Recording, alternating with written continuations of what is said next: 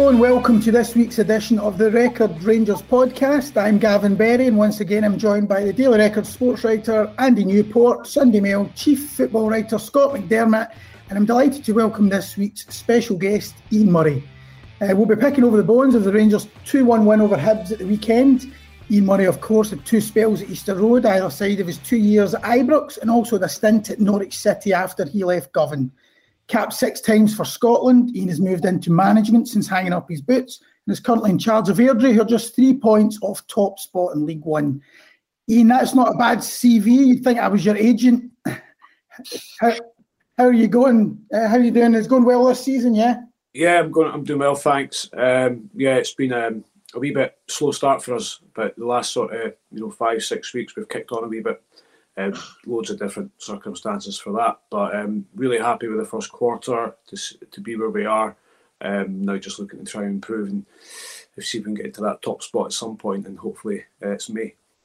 Great, and uh, as I said, two of your former clubs in action on Sunday. There, there was one major talking point that came out of the game. That tackle from Ryan Porteous and Joe Aribo in the half hour mark, a straight red card from referee uh, he appealed it. He lost his appeal earlier. Everybody seems to have had their say. What was your take on him? Um, I didn't see the game live. I was I was actually at Firhill uh, watching Queens Park Montrose, but I watched the game back in full, um, and obviously I watched the red card. Um, you know, a few times, like everyone else at the time. You know, from the referee's sort of uh, view. Um, didn't see a lot wrong with it when I first, you know, if I was in the referee's position or where the where the main camera was, and I thought, um, you know, that looked a wee bit harsh. But when I seen it from the other angles, uh, particularly behind the goals, I felt the more I've watched it, um, to me there was not much of a case, uh, to, you know, for him to defend. It, it's a red card. Yeah, I think it's funny you say that because that was very similar to what Jack Ross said after the game. That once he'd reviewed it back, he could see that it was a red card, but what he was maybe scratching his head at was how did the referee know it was a straight red from that position? Yeah, I know. You know that's what I thought, and I, I looked at the linesman on the the stand side as well um, of the incident. He didn't seem too flustered by anything that had gone on, almost like he was getting on with the game. But again, we don't know what's been said through the mics. Um, the, the, only thing that maybe maybe I, w- I could have, I could have been critical of the referee was, and every referee did it. He was very very quick to get himself over there and very mm-hmm. quick to bring out the card. I don't see the necessary in doing that. I think you know the referees just it could be the same outcome, completely the same outcome, and, and it was a red card in my opinion. But yeah. it was all very very quick, which sometimes just adds to the whole situation of the game, you know, the, the cauldron that you're in at that moment. Hibs are winning away from home at Ibrox. Yeah. It's getting really tasty and it's getting really tight. Um, and that's an opportunity sometimes just to calm it down a little bit. Yeah. Ian, do you think there's a an element that people nowadays they're still in their head, they're thinking back five, six years ago and how the laws were, you know, implemented then and, and how the, the, the inter- they were interpreted back then and people have got to sort of realise that the, the new interpretation means that if you go in feet off the ground, if you go in with force, doesn't matter if you make contact, doesn't matter if you take the ball or not, the referees are always going to sort of clamp down in that. Yeah, I think so. And I think, you know, obviously when I played, I liked to tackle and I was aggressive and robust and, you know, stuff like that. Um, so, you know, perhaps I would have struggled, you know, moving with the times playing at the moment, or certainly with, with the tackles. Um, the, the, bottom line for me is um, it's a poor tackle. Uh, you know, because you've gone over the ball. I, I, I, struggle to actually comprehend how you can go over the ball. I just don't. Is he? I don't. I'm not in Ryan's shoes, so maybe he, he knows more than any of us. Did he take his eye off the ball? Maybe. Did he think he was going to get done? Maybe. I, I, I just don't know. But I mean, his foot never hit the ball. It was it was his calf, um, and that tells you one thing: he's went over the ball. Hmm. I found a quote from you, Ian, before talking about Ryan Porteous here. He says, Well, if he could read the game a little better, which would help cut out the rashness, then I see no reason why he couldn't go on to play in the English Premier League someday. Obviously, this rashness is still continuing. Um, are you surprised he hasn't cut out his game because he's been involved? Steven Gerrard actually highlighted them himself. He's been involved in two previous with Rangers alone. Lassana Coulibaly away back in 2018, and then I think he sent off for one on Borna Barisic. So it keeps happening. Is it a, um, do, you, do, you, think he's going to? Do you think he'll ever learn? I, think he will. I mean, first and foremost, Ryan's a really good player. Mm-hmm. Um, you know, he went to Edinburgh City, younger days, done really well. He's been great for Hibs. He's, he's a really, really good player. He's just prone to that wee bit of concentration lapse, I think, more than anything else. Mm-hmm. I don't think, you know, I know he's described as a hatship man by by Kris Commons and stuff. I don't think he is. I think he's very aggressive, um, and I think he can certainly brush up on reading of the game. And I don't think even some days are hard one to defend in, in, terms of going back to reading the game because he was there. He read the game. He was actually there. Mm-hmm. Um, he's just went in really, really aggressive. Um, you know, I think there's been eight league games this season, and he's been cautioned or sent off in five of them. It's quite a lot. You know, you're over fifty percent, um, which sometimes it could be descent, it could be diving, it could be whatever it is. But that's the stat. You know, it's five out of eight games, and you're going to get suspended. Simple as that. And those tally up over the the season. Um, and I think he's only been sent off um, twice in his career, um, which doesn't sound a lot, but we live in we live in this season, and you know I, I just think it's a lot of games to be cautioned in, mm-hmm. Um, and I think he needs to learn pretty quickly, and I'm sure he will because, as I said, the, the bottom line is a good player. Yeah. You, did, did you play with anybody like that? No, a young player who was you know, quite rash, full enthusiasm. no, you almost need to kind of curb that. I mean, how how do you know, do you think senior pros at Hibs will be having a word with him and saying, listen, you're costing us here, you're costing yourself, you're going to hold yourself back? Um, I think privately they will, yeah. I think the club had to come out and defend their player, you know, of course, and the supporters needed, wanted to see that and hear that as well. Um, but I think, you know, senior players certainly, you know, your David Grays, who's on the coaching staff, Darren McGregor, and the manager, of course, as well, and John Potter, who's a centre half assistant manager. Um, there's a way to do it. There's a way to tackle. There's a way to be aggressive. There's a way to be robust. As I said, I just think looking at that one more and more over the weekend, I find it hard to defend the player. Um, if it was my player, I would um, initially have been really disappointed with the decision absolutely. But like Jack said, once I'd seen it back, I would have been more disappointed in the player than anything else. Yeah. Well, I mean, what about the game itself? Ian, how much? I mean, Hibs obviously started well. You, you touched on earlier there that you, you maybe had a bit of a slow start yourself, and so has Steven Gerrard, you know, with the issues and COVID, and, you know, we live in such strange times.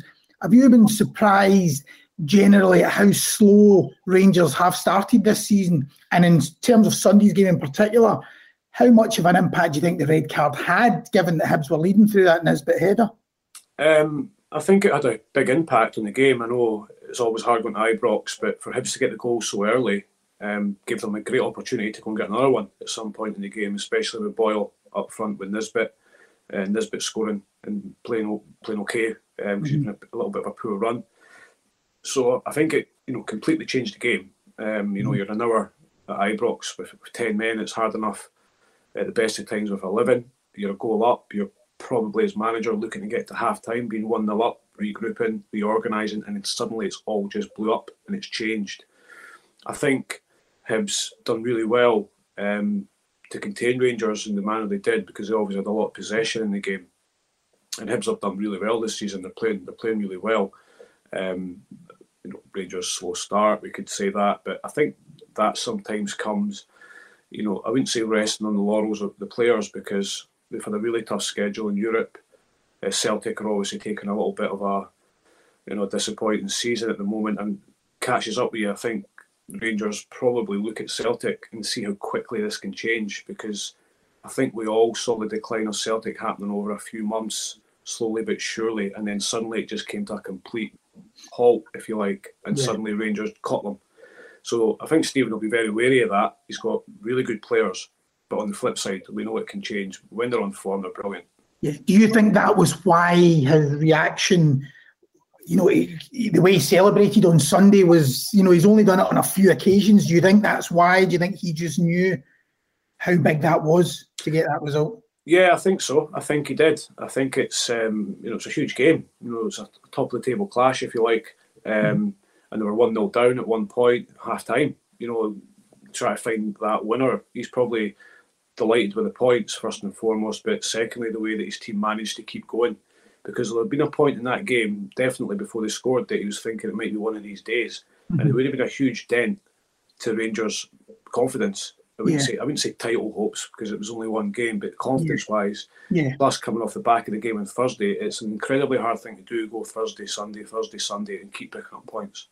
Ian, there was um, some comments from the manager after that Sparta game you, you referred to there, where he spoke about the fact that the club haven't really invested, you know, any sort of meaningful sums in the squad the last the last year or two. I mean, the fact that the manager has, has chosen to, to put that out there himself, he wasn't really even prompted in that subject. Do you think that is a, a sign of the some of the frustrations though that he has been going through this season that you know the club isn't perhaps going forward at the, the rate he would like. Yeah, my, when I read that, my first my first thoughts were I was really surprised, I have to say, but also understood what probably he was trying to do. He was just getting his little bit of frustration out. I think that comes with a situation of a red card on the Thursday night for his team, the COVID where he's had to you know mix and match his players and possibly his own career and where he's came from because um, you know, he, he always wanted to get better. He always wanted to progress. And I think at the rate that they have progressed, eh, you know, if it doesn't keep going at that same rate, it can be really, really frustrating for everybody. So I think he was just venting his wee, you know, a wee, wee bit frustration and, and a, a wee uh, shot fired maybe. Because there wasn't, I see some people interpreted it as that that he's three years down the line as a manager. He delivered the league, which was the most important thing, and that people thought maybe this is the start of the kind of long goodbye now. You know, like he's maybe gone as far as he can, and you know both parties have been served their purpose. Do you think is that reading too much into it? Um, I think so. I think you know he's done exceptionally well, done brilliant. Um, him and his, his, whole coaching staff delivering the league, um, being you know in, in, Europe and competitive in Europe. I think um, to be on, on, the side of maybe a different mentality is I wouldn't say anybody come in the league once, but Rangers, if he backed it up with a second successive league, maybe that would have changed my view. I think if he gets another one under his belt, two a double, two in a row, then it might be him saying, "I've had, I've done enough. I've had enough. He might need a break." Um, but I don't, I didn't see it as a as a start of a goodbye. Um, I just seen it as somebody who was a little bit frustrated of yeah. in his squad and, and wanted to progress them. Yeah, see, see as players, you know, when you're a player at Rangers, you've been there. how important is performances, you know, as opposed to winning games? Because I mean, Gav's saying Rangers have had a slow start, but I mean they're sitting top of the league. So I mean, as a player, see when you're not playing so well, but you're still winning, does that, you know, does that bother you? No, that must make you feel feel great. I mean, how, how do you find that kind of balance? Yeah, I think as a player, you're not too fussy how you win the game. Yeah. Um, as a manager, you are sometimes. You want to play good stuff and you want to win to nil. You want to keep clean sheets. As a player, it's about winning winning the match. If you score in the last minute, if it's an own goal, penalty, whatever, it, it's not a big deal. I think supporters can change quite, quite quickly. Before for Rangers, it was all about winning the league. You know, they were desperate to win the league. Now it's about winning the league and playing really, really well. So with success, um, it sometimes makes it harder. So I think that's maybe a frustration at the moment of Rangers fans, but I, I wouldn't see it as a, a, huge frustration for the players. Um, and I'm, I'm, sure they will get it going again because, like I said, when they're on their game um, and playing and passing the ball about, they're, they're, they've improved so much in the last two three years. Yeah. Is it quite ominous for the rest of the league that, as I say, we're sitting here thinking they've not really played well for a full 90 minutes yet and they're still they're still top of the league. I mean, as you say, if they do kick, click into gear shortly, then that, that'll be a worry for everybody else. Yeah, I mean, there is teams doing really well. You know, Hibs and Hearts are doing great. Um, I know Hibs will be disappointed, but they're, they're up there challenging. Hearts are on a fantastic run. Dundee United are doing fine. Motherwell were on a great run until the weekend. But I, I think this season, in the, in the league in general, I mean, it's very early on, but we're seeing a big gulf, um, you know, from you know bottom two, three, if you like, to the top two and three, which is not that normal. It normally takes a bit longer to sort itself out. Um, and I think obviously Celtics, you know, all the stuff going on there is has allowed Rangers a wee step on them at the moment. Again, it can change very quickly. In reality, I don't see it changing this season, um, but certainly next season, I think it'll be a, a different challenge completely. You know, in one sense, is, is this year perhaps even more important to Rangers than last year. I mean, it was winning the league for the first time a decade was was a huge thing for the club, especially it was stopping ten in a row. But when you consider financially what this year's worth in terms of guaranteed entry to the Champions League and you know eh, the ability to close that gap financially on Celtic and, and really put the club back in the black is, is, is this get the potential to be more you know more you know important in the years going forward in, in order to get Rangers back consistently to where they want to be? I think so. I think obviously Rangers want to be in the Champions League every single year. It's a great opportunity this season for, for two Scottish clubs to get in, you know, at least into the playoff um, for it, and filters down to the Europa League and the, the I can't remember the other cup. Uh, the conference, so, conference league. Yeah. So you know that's where Rangers need to be. It's it's financially such a huge gulf if you're not in it uh, to being in it. Uh, it's massive, and again, it just comes with expectancy.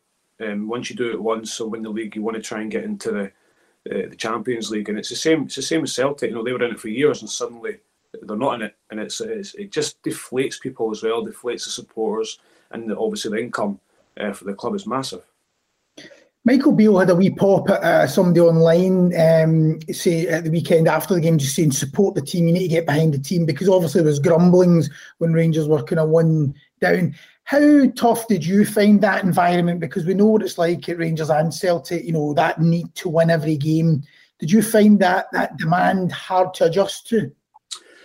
Um, it was harder. It wasn't, you know, it was expected. I mean, obviously, uh, it may be different for me because I grew up in Scotland and yeah. you know been played against Rangers and played at Ibrox. Maybe for the foreign guys, it could be slightly different.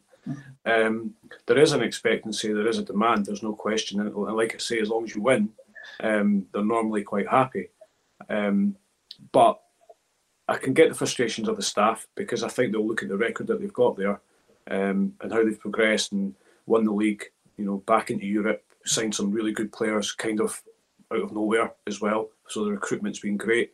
So they probably feel that they're due a little bit back in terms when things are maybe not quite going their way or yeah. not quite hitting form. That's when they need the, the understanding, if you like, of the fans. Because mm-hmm. um, I'm pretty sure that they'll understand that the fans want to win the games. But I've said it for a long time. Um, not to patronise people, but the clues in the title. You, who do you support? You support Rangers, Celtic, Hibs or Hearts. That's what you do. You support them, not not the other way around. It's for me, it's quite simple in terms of the title, Ian talking about the league, you know, the gap and stuff. There's a lot of talk in the last couple of weeks about whether Hearts or Hibs could actually go and challenge you know, Rangers or Celtic at the top. I mean, do you think there's a genuine or any genuine chance of that happening this season? And if no, why no? Because it looks as if you know, Hibs and Hearts, if they did have a bit of belief that they, they, they could go and sustain some kind of challenge at the top. Yeah, um, um it's a it's a sort of tough question. I think um, I'm not. I, I, know more about Hibs than I do about Hearts. Quite frankly, um, I think um, for Hibs and Hearts to compete, it's very difficult. It's really difficult in terms of budgets. And again, I'm not. I don't have knowledge of what the budgets are, but I'm pretty sure they're less than Rangers and Celtic. What I do think, what I've seen is, I think they can finish above Celtic. What I've seen, that's not to be disrespectful to Celtic in any way, because I actually think Celtic will come good in the end in the next 18 months. Um, it would be great if they could go and challenge, but I just think they dropped too many silly points. Um, again, that just comes down to my opinion of Rangers have the best players, they have the best squad, and they will produce more consistently than Hibs and Hearts will. But um, both teams have done really well. They've they've started really well. I think Hibs will be when you look at Hibs bench, for example, they'll be you look at it and say, is that strong enough to go and challenge the Premier League? In my opinion, it's not, and I'm sure uh, Jack's you know would have liked a better transfer window. I look at the Hearts bench and say it's maybe slightly stronger, but I just think when it comes right down to the crunch, um, the Rangers got the best squad.